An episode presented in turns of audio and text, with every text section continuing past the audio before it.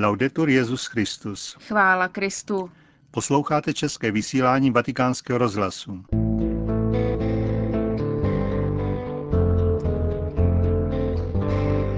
V Neapoli končí 21. mezináboženské setkání za mír, organizované komunitou Sant'Egidio. Důležitý krok k dialogu pravdy, tak definoval pater Samir Khalil Samir, list 138 muslimských osobností Benediktu XVI. a křesťanským náboženským vůdcům. A v druhé části pořadu jedenáctý díl cyklu o kompendiu sociálního učení církve. Zprávy vatikánského rozhlasu. Neapol. V Neapoli končí 21. mezináboženské setkání za mír, organizované komunitou Sant'Egidio. Závěrečné slavnosti budou předcházet modlitba a procesí. Při samotné závěrečné slavnosti bude všemi přítomnými náboženskými vůdci podepsána mírová výzva 2007. Od neděle do dnes byli v Neapoli schromážděni představitelé křesťanských církví, zástupci židovství, islámu, buddhismu a dalších náboženství, aby opětovně vyzvali ke smíření a k nutnému zintenzivnění dialogu mezi náboženstvími. Hovoří kardinál Jean-Louis Torán, předseda Papežské rady pro mezináboženský dialog. Tento dialog je dlouhá cesta. Potřebujeme se stále lépe poznávat. Dialog je pouť i riziko. Pouť, protože samozřejmě potřebujeme hodně času, abychom se poznali. Pochopili bohatství druhých a riziko, protože mi pokládá otázku, jaký je můj Bůh, ve kterého věřím. Má moje víra důsledky pro můj život? Nutí mě učinit zvláštní zpytování svědomí. Pokaždé, když se nacházíme před nějakou malou obtíží, skládáme účet nedostatečné znalosti. Takže stále potřebujeme vést dialog, hovořit. To je námaha, která je stále před námi.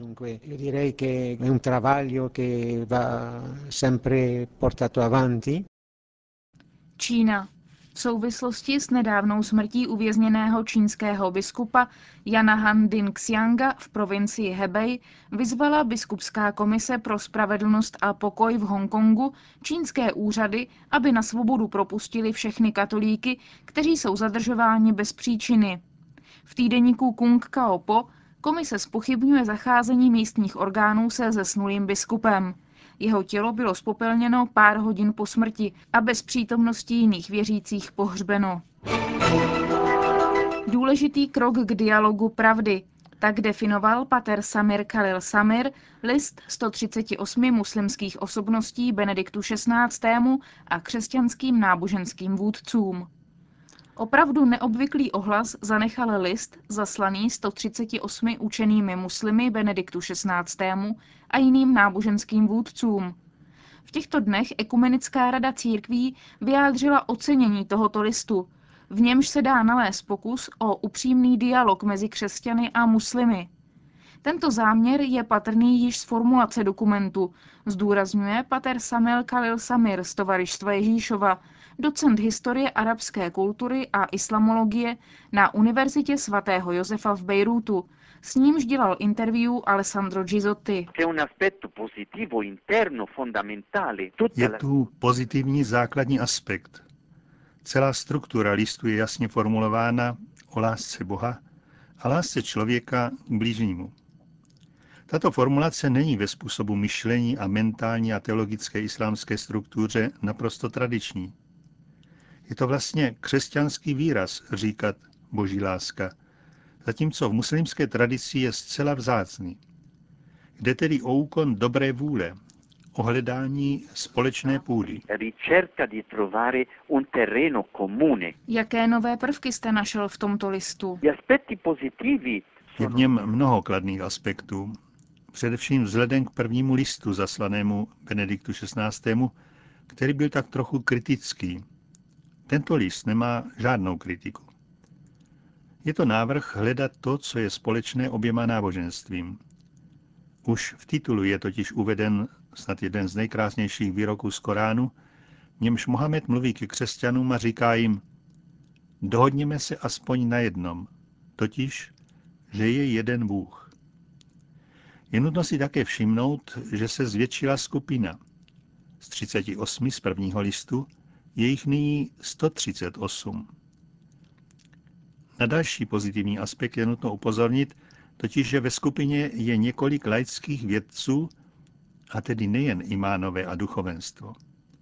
Toto je velmi důležité, protože bere v úvahu skutečnost islámu, který nesmí být reprezentován jen imány a duchovenstvem, také proto, že by hrozilo nebezpečí, že bude formulován mnohem tvrději.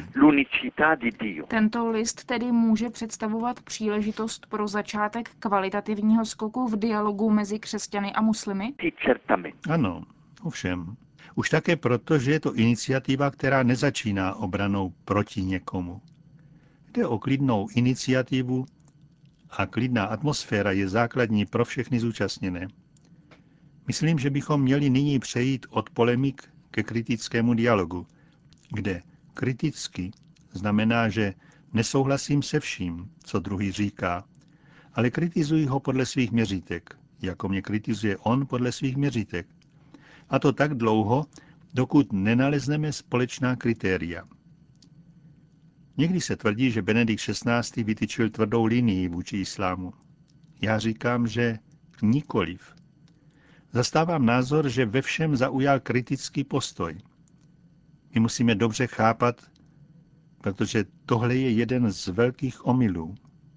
Kritika není nedostatkem lásky. Dá se říci, že začínáme vidět první plody onoho mimořádného proslovu Benedikta XVI. v březně?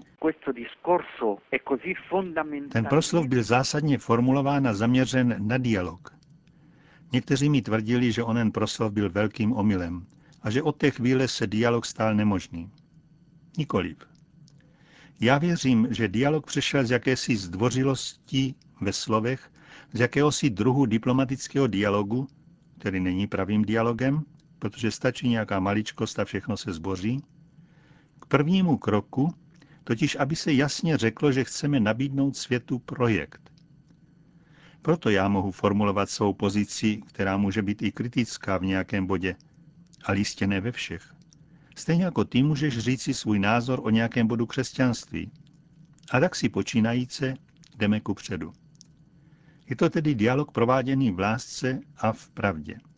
Přeji si, aby byl tento dokument opravdu považován za první krok k dialogu, aby se pokračovalo co možná nejvíce v této linii in questa linea. Říká pater Samir Khalil Samir z Tovarištva Ježíšova, docent historie arabské kultury a islamologie na Univerzitě svatého Josefa v Bejrútu. O kompendiu sociálního učení církve. Jedenáctý díl. Práce. Cyklus připravuje velvyslanec České republiky u svatého stolce Pavel Jajtner.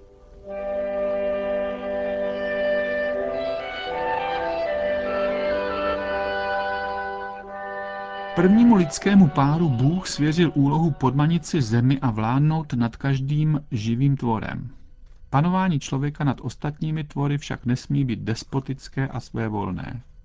Obdělávat zemi znamená, že člověk tuto zemi nemá ponechávat jí samotné a panování nad touto zemí znamená starat se o ní tak, jako když moudrý král peče o svůj lid nebo pastýř o své stádo. Práce patří k původnímu stavu člověka a předchází jeho pád, a proto se nejedná o trest ani o prokletí. Práce se stává lopotou a trestem až v důsledku hříchu Adama a Evy, kteří přerušili svůj důvěrný a láskyplný vztah s Bohem. Práci je třeba ctít, protože je zdrojem bohatství a činí podmínky lidského života důstojnými. Obecně je účinným nástrojem proti bídě. Člověk však nesmí podlehnout pokušení klanět se jí, protože v práci není možno nalézt poslední a definitivní smysl života. Práce je důležitá, avšak jedině Bůh, nikoli práce, představuje pramen života i cíl člověka. Ve svém kázání Ježíš učil, že je třeba práci hodnotit pozitivně. On sám se nám stal ve všem podobným, kromě hříchu, a většinu svého života na zemi věnoval práci v tesařské dílně. Vědomí pomíjivosti formy tohoto světa nesmí člověku bránit v tom, aby plnil svou úlohu v dějinách a především v tom, aby pracoval, protože práce představuje integrální součást lidského údělu. Žádný křesťan si jakožto člen solidární a bratrské komunity nesmí nárokovat, že nemusí pracovat a že může žít na úkor druhých. Lidská práce zaměřená k lásce se stává příležitostí ke kontemplaci, proměňuje se ve zbožnou modlitbu, v bdělou askezi a v živou naději upřenou ke dni bez konce. Běh dějin je poznamenán hlubokými proměnami i povznášejícími úspěchy práce, ale rovněž vykořišťováním mnoha pracujících a pošlapáváním jejich důstojnosti. Průmyslová revoluce představovala pro církev velkou výzvu, na níž učitelský úřad církve odpověděl s prorockou silou, když sestavil univerzálně a trvalé platné zásady a pravidla, která podporují pracujícího člověka a zasazují se za jeho práva. Encyklika Rerum Novarum je především naléhavou obranou nescizitelné důstojnosti pracujících. Zdůrazňuje právo na vlastnictví, princip spolupráce mezi společenskými vrstvami, práva chudých a slabých, povinnosti pracujících a zaměstnavatelů a právo na združování. Přístup k pracujícímu člověku, který by se pokoušel redukovat ho na čirý nástroj produkce a na prostou pracovní sílu s čistě materiální hodnotou, by nakonec vedl ke znetvoření smyslu práce, která by byla zbavována svého nejvznešenějšího a hluboce lidského zaměření. Osoba je měřítkem důstojnosti práce. Není totiž pochyby, že lidská práce má svou mravní hodnotu, která je přímo a bezprostředně spjata se skutečností, že ten, kdo ji koná, je osoba. Pracovat znamená dnes více než kdykoliv předtím pracovat s ostatními a pracovat pro ostatní. Pracovat znamená dělat něco pro někoho. Práce má zásadní přednost před kapitálem. Toto pravidlo se týká bezprostředně výrobního procesu samotného. Podle ní je práce vždycky prvořadou příčinou, když to kapitál jako souhrn výrobních prostředků je pouze nástrojem.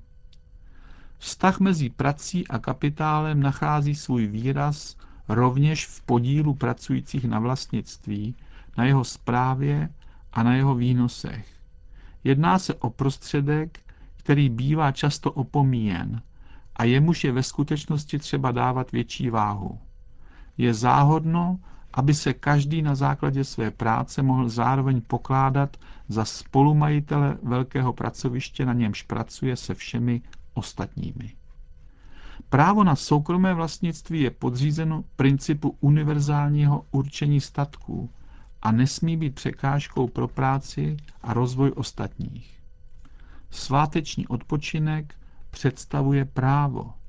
Neděle je dnem, který je třeba posvěcovat účinnou charitou, přičemž je nutno věnovat pozornost rodině a příbuzenstvo nemocným, slabým a starým osobám. Nesmí se zapomínat ani na bratry, kteří mají tytéž potřeby a tatáž práva a nemohou si odpočinout pro svou chudobu a nouzi. Neděle je také vhodným dnem pro zamyšlení, ticho, studium, které napomáhají k rozvoji vnitřního a křesťanského života.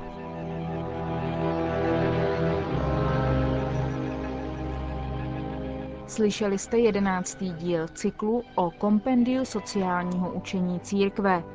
Připravil ho velvyslanec České republiky u svatého stolce Pavel Jajtner.